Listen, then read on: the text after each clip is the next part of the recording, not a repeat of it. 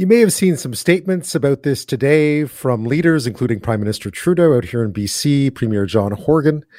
Today is International Day Against Homophobia, Transphobia, and Biphobia. It was created back in 2004 to draw attention to the violence and discrimination experienced by lesbian, gay, bisexual, transgender, intersex people, and all other people with diverse sexual orientations, gender identities, or expressions and sex characteristics.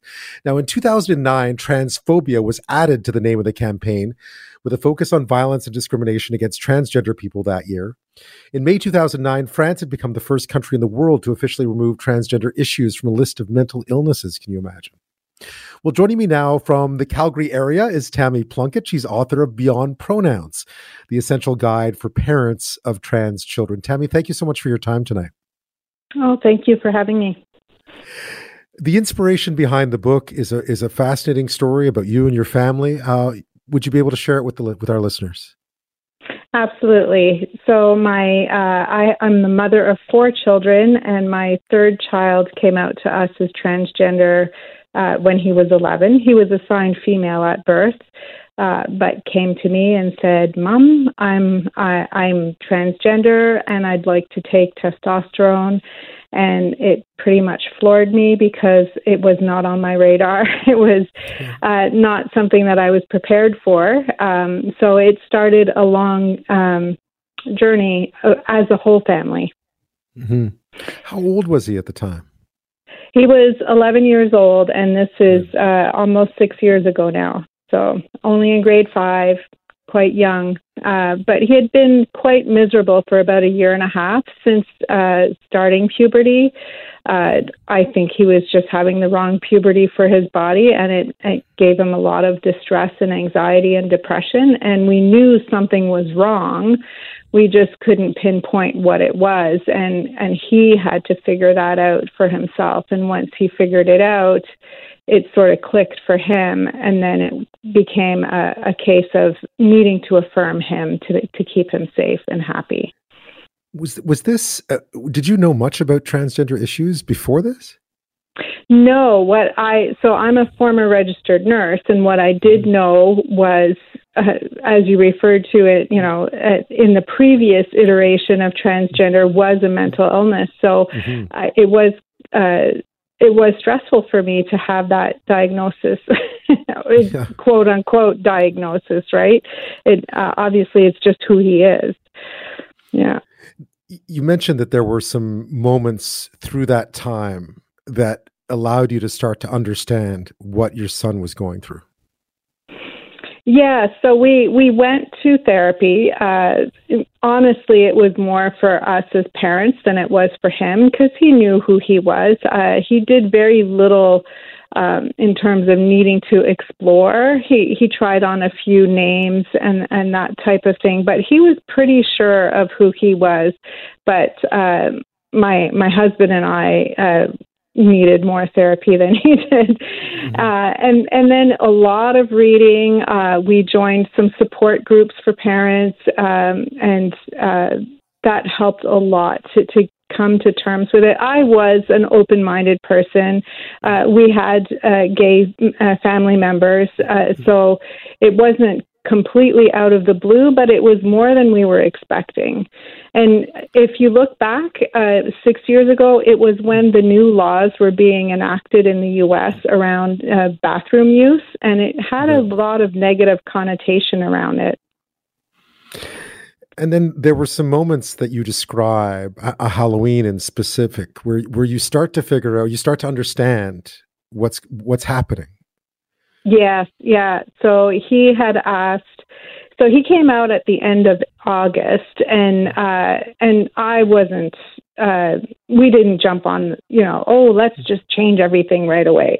Uh, he was so young; I needed more time to process it. Mm-hmm. By uh, by uh, Halloween, he had asked to dress as a man for Halloween, and so I went to the store with him and bought him a, a dress shirt and a fedora hat, and we put a beard, like a fake beard, on him. He was absolutely glowing. He was so happy, and I that was when it it started to click for me that this isn't just an idea. This is actually who he needs to be. He needs to see a boy in the mirror when he looks in the mirror. So that was uh, definitely the, the beginning. And then by Christmas, all of his Christmas gifts were boy gifts, um, and and he had told the school to use he him pronouns, and and things sort of unfolded from there. And yet, I gather the inspiration for the book was that when you went out to find information, you couldn't really find anything that spoke to the way you felt, which was neither, as you described it, the pom poms or horror. That you sort of needed something in the middle, and that's what this book was about. Was trying to provide honest answers to what parents go through, trying to navigate something that often they don't don't understand or haven't come to understand yet. Yeah, and and that this is something I feel very strongly about is that we need to advocate for the parents because the parents are the ones who help the children. And when I was looking for information, the, the, there, like you say, there were two camps there, and and this is a narrative you hear a lot: is that mm-hmm. parents of trans kids are all transphobic, and like everybody's kicking their kids out and you know they're always using the wrong pronouns and and we get a bad rap. Or there's the, the the select few who get it right right away and and they're they're uh, you know lauded as these excellent super parents. But there's there's a process where the parent has to come to terms with this big change, this monumental change, and we are not raised the way our children are raised today. Like I'm a I'm a Gen X girl, and and back in my day, we didn't have this conversation. So it's not no. that I'm not accepting of my son; it's just that I needed more time, and no one was talking about it that way. How did it? How did it? I mean, I know you you talk about some of the mistakes that you think you made, also some of the successes that you had. What were those like, and and how has it all unfolded now? Um, well, it's unfolded. It, it, this has got a wonderful happy ending, which is the mm-hmm. important part. And what something that I want uh, other families to hear is that it's not all boogeymen and scary things, because right. it is very scary. Uh, it what you know when I look back at uh, at the hardest parts uh, of of Mitchell's transition. Mitchell was suicidal at one point. Uh, we had not come to accept it all immediately, and, and there was some bargaining going on with him. And so there were some dark times, and it's so much better now. And, and it really is, all of this is about taking our time. We need to take our time with our children. We need to make sure that they are persistent, consistent, and insistent in their mm-hmm. changes.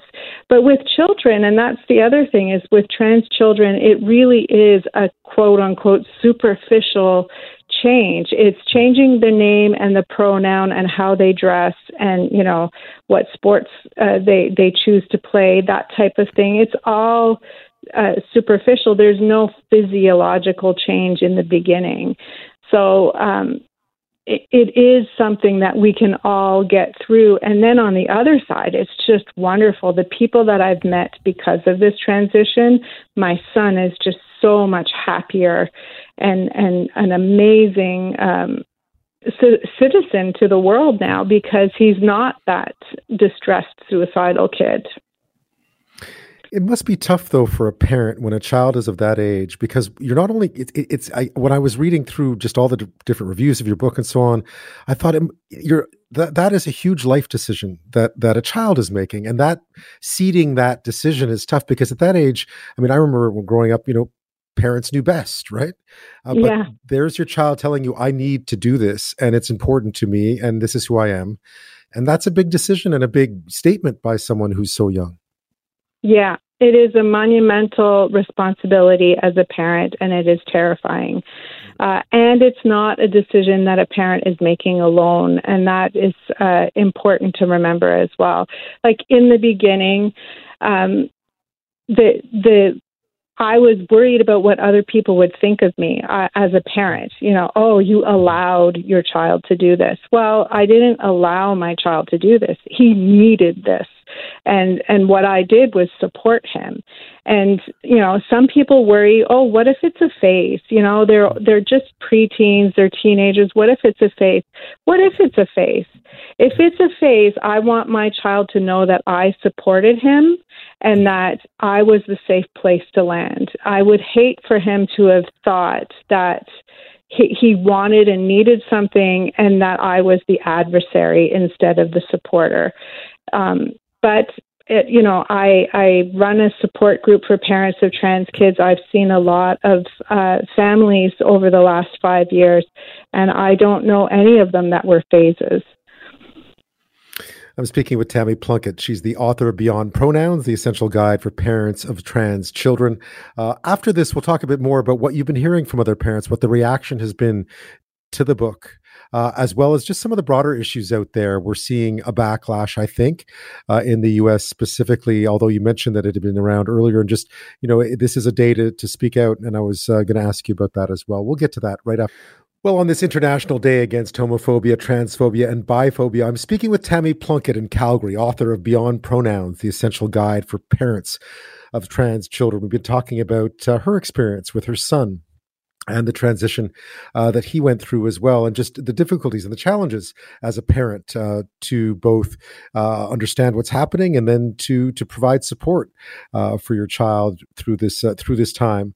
Uh, Tammy, you shared a really in- nice story about about being at a high school concert with Mitchell and sort of realizing that um, things were going to be okay. Yes, yes. So uh, it was. Uh, oh, geez, I can't even remember what grade it was now. uh, but uh, uh, he, it was in the beginning. So he had just changed his name to Mitchell, and uh, and we were still making mistakes with uh, what name using the right name, and and I think we'd gotten probably the pronouns right by then. Uh, but it, it was a very stressful time in the whole family. Uh, but uh, it was the end of the year concert, and uh, Mitchell played uh, with the band, uh, and then won an award for his um, his music. Um, and when he won the award, the whole audience of students were yelling his name, Mitchell, Mitchell, and and it was so heartwarming for me to see that things are going to be okay because his friends were accepting of him and his friends recognized him for who he was which is all he ever wanted was to be seen as who he sees himself as so it it, it was very heartwarming for me to know that okay maybe this isn't such a big deal and maybe this will be okay Tammy, do you still worry that that the world isn't as accepting? That that that there are there's still. I mean, we re, I was reading about it again today, preparing to speak with you. Uh, that there is always, you know, there's always people out there who aren't accepting.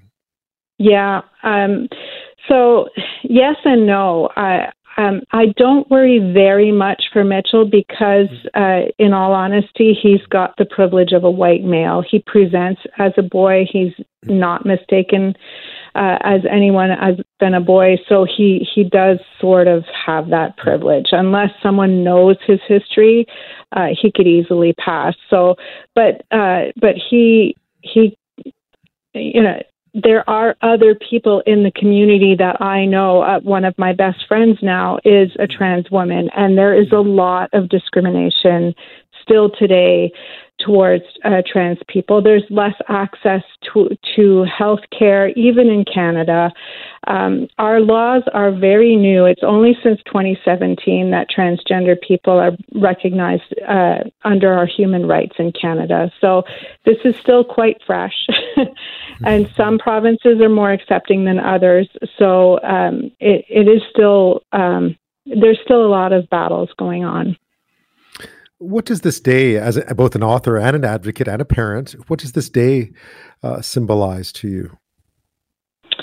It's another day for us to be able to talk about it, and another day for the topic to be uh, discussed, and and for a place for us to have the conversation. Because again, not a whole lot of people understand what it is. Um, when I say that my son is trans or that I have a transgender child, a lot of people say, well, how can a child be transgender? Because they automatically associate it with sexual orientation mm-hmm. because it is bunched in with LGB, which is lesbian, bisexual, and gay. Uh, that they automatically assume that it has something to do with sex and it has nothing to do with sex. It's your gender identity.